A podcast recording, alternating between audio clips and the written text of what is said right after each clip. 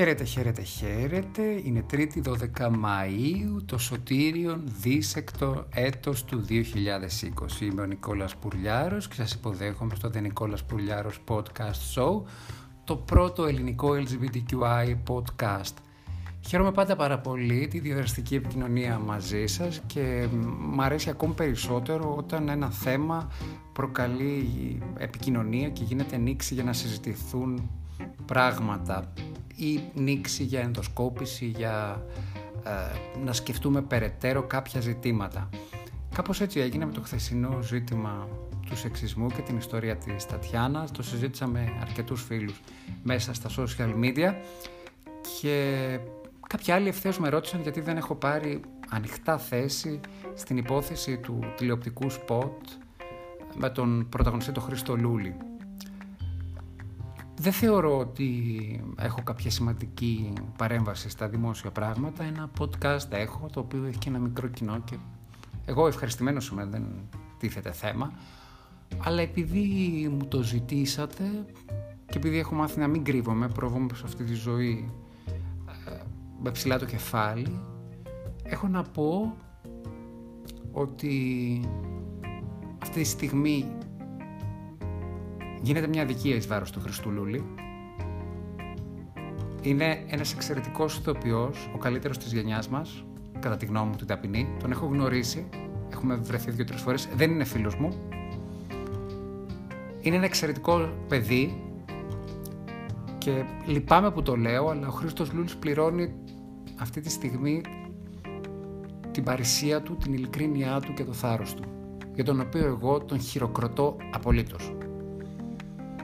Αυτή τη στιγμή ο Χρήστος πληρώνει το γεγονός ότι βγήκε και είπε ανοιχτά ότι ψήφισε ναι στο δημοψήφισμα, βγήκε και είπε ανοιχτά ότι δεν ανήκει σε ένα συγκεκριμένο πολιτικό χώρο, ο οποίος τελικά έχει υπάρξει κολυμβήθρα του Σουλουάν, πλυντήριο και αγιαστούρα για πάρα πολλούς. Λυπάμαι που το λέω, αλλά έτσι είναι. Πληρώνει το γεγονός ότι ειλικρινέστατα είπε ευθέως και στον Κώστα Καβρά και στον κύριο Γιάννη Βαρουφάκη, εξ αφορμής της ταινίας Ενήλικες στο δωμάτιο, ότι δεν ήταν ποτέ υπέρ των βαρουφακισμών του δύο χιλιάδες δεκαπέντε και επενέθηκε και εκτιμήθηκε για την ειλικρίνειά του από τους προαναφερθέντες κυρίους και ειδικά από τον Κώστα Καβρά, ο οποίος είναι ένας κορυφαίος σκηνοθέτης. Και την... δεν χρήζει προστασίας ο Χρήστος. Και την καλύτερη απάντηση νομίζω την έδωσε ο ίδιος σε μια συνέντευξη που έδωσε στη Life. Οπότε ρωτήθηκε για το επίδικο, είπε: «Δεν είμαι αριστερός καλλιτέχνης και, βιοπορ... που βιο... και βιοπορίζομαι σε έναν κόσμο όπου η αριστερά υπερτερεί. Έχει πολύ ψωμί για δράμα η αριστεροσύνη στον καλλιτεχνικό χώρο. Τα αριστερά φρονήματα και η αριστερή ψυχή κουβαλούν μια ολόκληρη κουλτούρα, ακόμη και αν η αριστερά που έζησε η γενιά μας ήταν η μεγαλύτερη ακύρωση που μπορούσε κανείς να φανταστεί. Κάποτε οι αριστεροί στη χώρα εργάζονταν υπό τις πιο δύσκολες συνθήκες. Σήμερα το πολιτικό προσωπικό της αριστεράς στη χώρα δεν έχει εργαστεί ποτέ». Ο Χρήστος λοιπόν έχει εργαστεί πολύ, σκληρά, είναι πάρα πολύ καλός ηθοποιός, είναι σπουδαίος άνθρωπος. Προσωπική μου άποψη, δεν είναι φίλος μου, όσο πρόφτασα να τον γνωρίσω.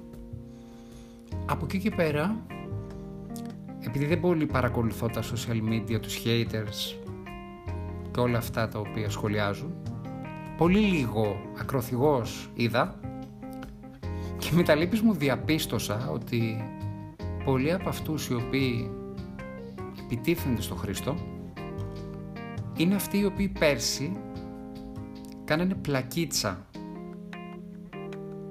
ενάντια στη Μαντόνα στη Eurovision, διανύουμε και εβδομάδα Eurovision, μην το ξεχνάμε, σχολιάζοντας την ηλικία της, το αν είχε κάνει πλαστικές, αν είχε κάνει μπότοξ, κατά κύριο λόγο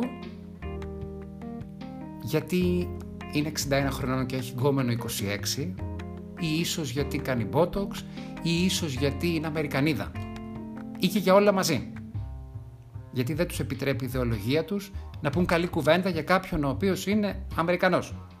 Δικαίωμά τους. Ελευθερία έχουμε, δημοκρατία έχουμε, ο καθένας μπορεί να λέει ό,τι θέλει. Όπως και εμείς μπορούμε αντιστοίχως να τοποθετούμαστε. Και το κλείνω λέγοντας ότι πολλοί από αυτούς οι οποίοι σηκώνουν το λάβαρο των δικαιωμάτων και της, των, των, της προστασίας ενάντια στο σεξισμό και το ρατσισμό, χρησιμοποίησαν αυτά ακριβώς τα μέσα, το ρατσισμό και τον εξυπνακισμό και το σεξισμό, ενάντια σε γυναίκες οι οποίες έχουν, πολιτική, έχουν θέση στην πολιτική ζωή της χώρας και υψηλές μάλιστα, μόνο και μόνο επειδή δεν συμφωνούν μαζί τους. Άρα εκεί έχουμε δύο μέτρα και δύο σταθμά. Άρα καταλήγουμε, ταπεινή μου προσωπική γνώμη, ότι σε αυτούς τους ανθρώπους ο ρατσισμός, το body shaming, το aging, ο σεξισμός είναι επιτρεπτός εφόσον πρόκειται για πρόσωπα τα οποία δεν συμφωνούν πολιτικά μαζί τους. Η νύχτα είναι υπέροχη, το σκοτάδι λένε οι ειδικοί ότι είναι ιδανική συνθήκη για να κοιμηθεί κάποιος ξεκούραστα. Ο σκοταδισμός όμως δεν θα περάσει. Και επειδή διανύουμε εβδομάδα Eurovision, κατεβάζω τους τόνους, κάνω τη φωνή μου λίγο πιο γαλήνια και σας στέλνω σε ένα μυστικό κήπο, στο Secret Garden, για να ακούσουμε το Nocturne, το νικητήριο τραγούδι του χίλια εννιακόσια ενενήντα πέντε, αφού πρωτίστως χαιρετήσω και χειροκροτήσω τη Σοφία Βόσου για αυτή την υπέροχη άνοιξη, η οποία άνοιξε τη σημερινή μας εκπομπή.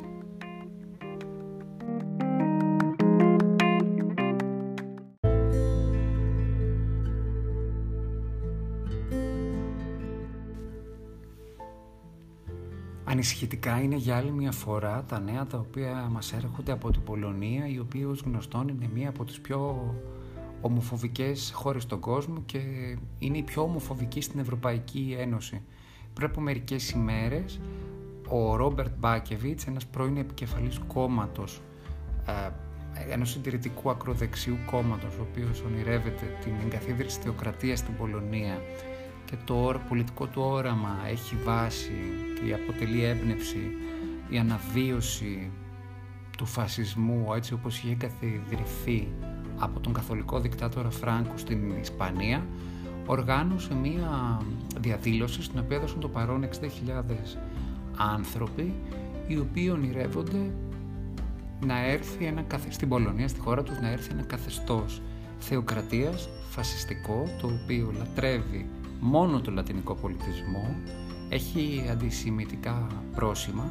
Ο ίδιος ο Μπάκεβιτς χαρακτήρισε τους Εβραίους ειδωλολάτρες και επεκτηνόμενη αυτή η ατζέντα, η πολιτική, φυσικά αγγίζει και τα ελ τζι μπι τι κιου άι δικαιώματα. Ο Μπάκεβιτς και οι συνακόλουθοί του θέλουν να διαλύσουν κάθε αίσθηση, κάθε διάθεση, κάθε μορφή ιδιαιτερότητα στη χώρα τους. Δυστυχώς διαπιστώνουμε ότι όπου υπάρχει η πολιτική ιδεολογία των άκρων, η, τα μέσα τα οποία μετέρχονται, οι θειασότες αυτής της πολιτικής θέσης, είτε από τη μία πλευρά είτε από την άλλη, είναι ακριβώς τα ίδια. Και χρησιμοποιούν ένα ανατριχιαστικό ε, επιχείρημα του ότι όποιος δεν είναι με εμάς είναι εχθρός της χώρας.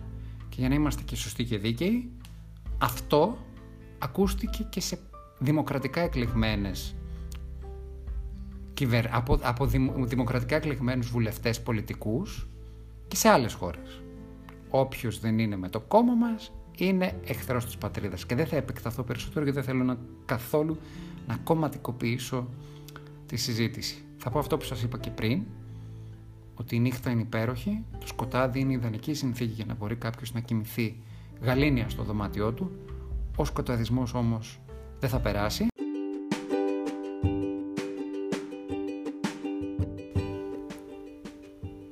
Χαίρομαι πάντα πάρα πολύ τους ανθρώπους οι οποίοι έχουν την τάση να αναλαμβάνουν δύσκολες αποστολές, να αναλαμβάνουν να βγάλουν τα κάστανα από τη φωτιά και να τολμήσουν να υπάρχουν ως πρωτοπόροι σε κάτι.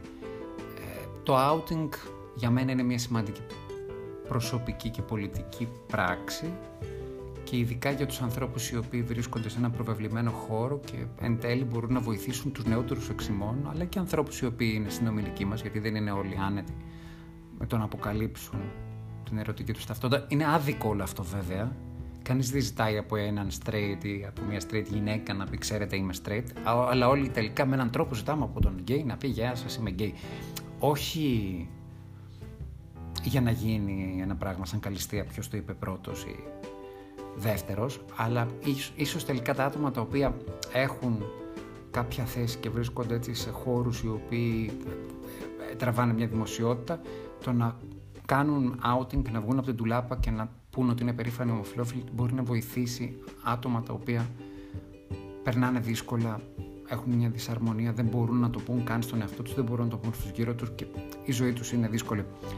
Αναφέρομαι στον Ντένις Ντελ Βάλε, ο οποίος είναι επαγγελματής βολεϊμπολίστας από το Πορτορίκο, παίζει επαγγελματικά βόλεϊ στην Ελβετία, έκανε outing πριν από μερικές μέρες.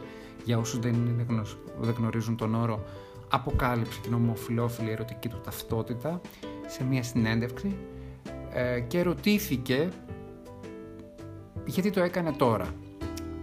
Και εκείνος απάντησε ότι νομίζω ότι θα πρέπει να υπάρχουν και άλλοι νεαροί αθλητές οι οποίοι ζουν κρυφά στην Ελβετία ή οπουδήποτε αλλού.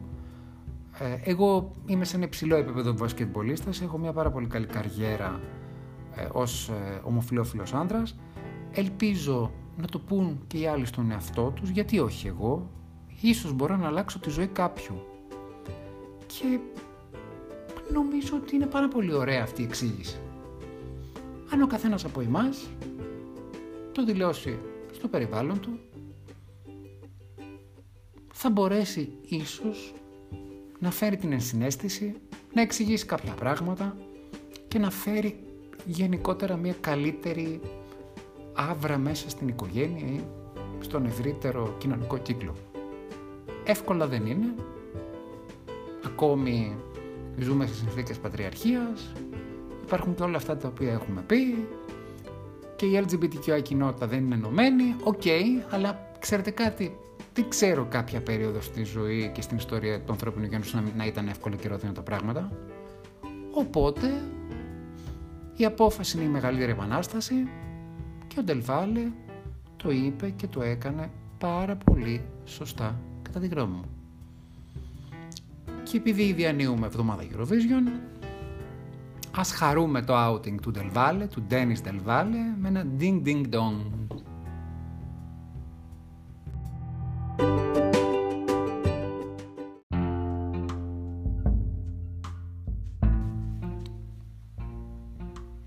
Νικόλας Πουρλιάρος Podcast Show, επιστρέψαμε, το πρώτο ελληνικό ελ τζι μπι τι κιου άι podcast. Με μεγάλη χαρά παίζουμε τραγούδια τα οποία αφορούν τη Eurovision. Ο αγαπημένος μας ευρωπαϊκός θεσμός δυστυχώς φέτος μπήκε στον πάγο λόγω κορονοϊού.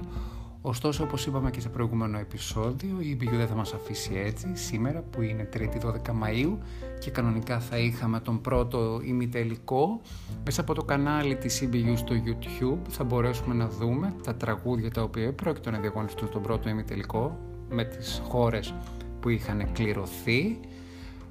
Ε, ανάμεσα σε αυτές είναι και η Κύπρος με το τραγούδι ε, Running του Σάντρου.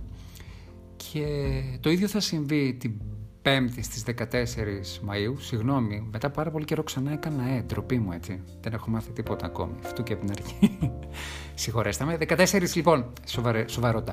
δεκατέσσερις Μαΐου ε, στο YouTube θα έχουμε τον δεύτερο, τη, τα τραγούδια του δεύτερου ημιτελικού, μέσα στα οποία είναι η αγαπημένη μου Στεφάνια και το Supergirl. Ένα τραγούδι που μου άρεσε πάρα πολύ και μου αρέσει πολύ αυτή η ερμηνεύτρια και νομίζω ότι τα κάνει πάρα πολλά και είμαστε και πολύ περήφανοι που του χρόνου θα την ξαναστείλουμε και ευχόμαστε και εύχομαι να απογειωθεί, το αξίζει, το αξίζουμε.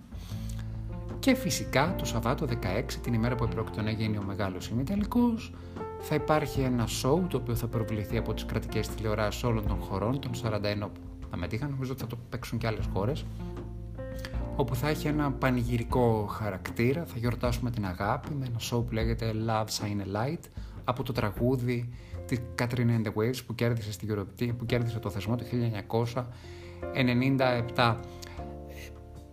Να σας πω και κάτι άλλο που θεωρώ πάρα πολύ σημαντικό.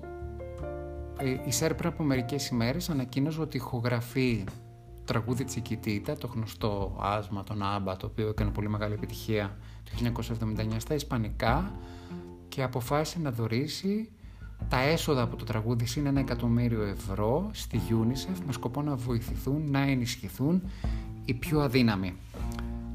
Αυτό είναι μια καλή πάσα, γιατί το χίλια εννιακόσια εβδομήντα εννιά οι ABBA, οι οποίοι ήταν στο απόγειο της δόξας, τους είχαν κάνει ακριβώς το ίδιο με αυτό το τραγούδι στην αγγλική τους εκδοχή. Έτσι λοιπόν η άλλη μια ιέρεια των ελ τζι μπι τι κιου άι δικαιωμάτων, η οποία έχει παίξει καθοριστικό ρόλο στην υποστήριξη της ελ τζι μπι τι κιου άι κοινότητας, βραβευμένη με Όσκαρ, υποψήφια άλλη μια φορά για Όσκαρ με το υπέροχο φιλμ «Ποιος σκότωσε την Κάρεν Σίλκουντ». Σίλκουντ είναι ο αγγλικός τίτλος για όποιον, όποιον θέλει να το ψάξει. Και α, με αυτόν τον τρόπο θα ενισχύσει τους πιο αδυνάτους.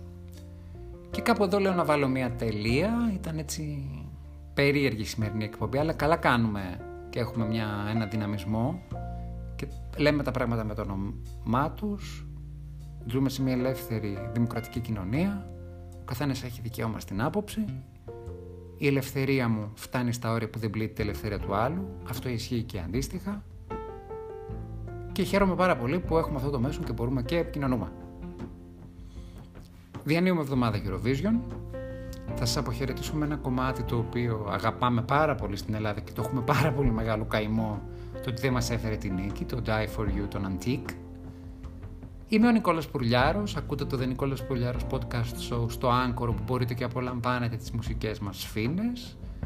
Με βρίσκεται στο Spotify, με βρίσκεται στο Pocket Casts, με βρίσκεται στο Apple Podcasts, με βρίσκεται στο Radio Breaker, στο Radio Public, στο Breaker. Πότε θα τα μάθω να τα λέω σωστά?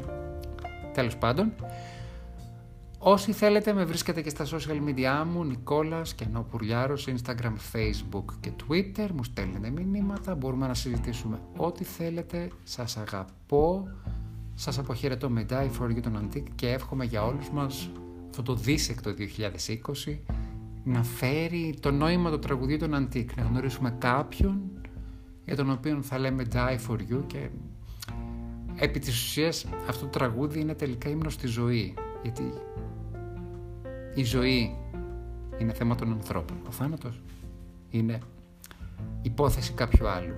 Εμείς εδώ ήρθαμε για να ζήσουμε, να αγαπήσουμε, να δώσουμε χαρά, να βιώσουμε όμορφα συναισθήματα. Οπότε λοιπόν ας ερωτευτούμε, ας αγαπήσουμε, γιατί ως γνωστόν μη, a true love story never ends. Μια αληθινή ιστορία αγάπης δεν τελειώνει ποτέ. Πολυλογώ και σταματώ. Die For You από τους Antique. Σας χαιρετώ.